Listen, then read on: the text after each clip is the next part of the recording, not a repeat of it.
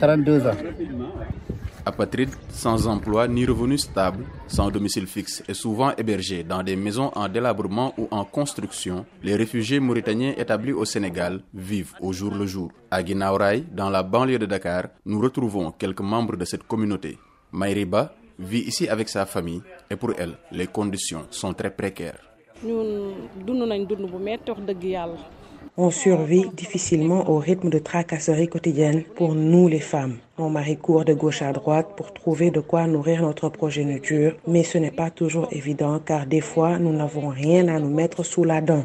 L'éducation des enfants, le logement et l'emploi sont aussi des problèmes. On se fait souvent expulser de nos lieux d'habitation à cause du manque de revenus et nos enfants parviennent difficilement à étudier dans ces conditions. Nous sommes fatigués par cette situation.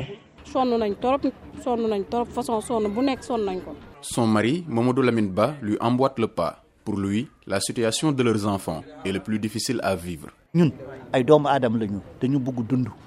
32 ans, c'est calvaire, am fenn.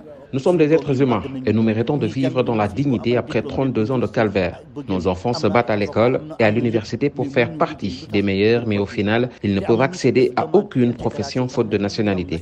Leurs demandes d'intégration ne sont pas prises en compte. Mon fils est né au Sénégal, il a grandi et a étudié ici, mais il ne peut pas accéder au monde professionnel parce qu'il n'a pas de certificat de nationalité. Il est apatride, son père est apatride. Nous n'avons plus de mère patrie, nous n'avons rien. Nous sommes des apatrides.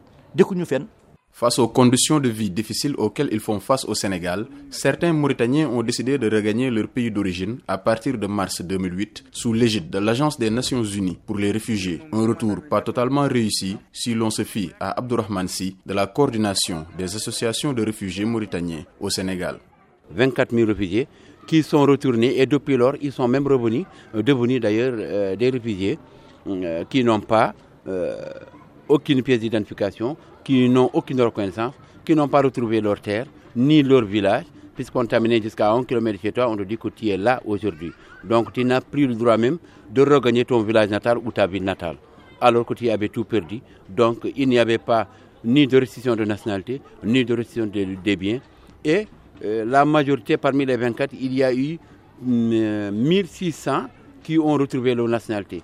Tout le reste maintenant, ils sont devenus des propres euh, apatrides dans leur propre pays. Après plus de 30 ans de combat et malgré des résultats mitigés, ces familles de réfugiés au Sénégal ne comptent pas baisser les bras.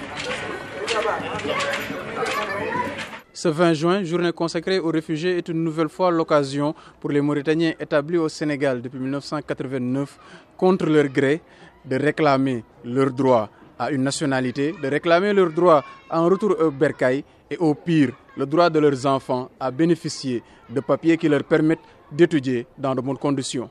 C'est Bagay à Dakar pour VOA Afrique.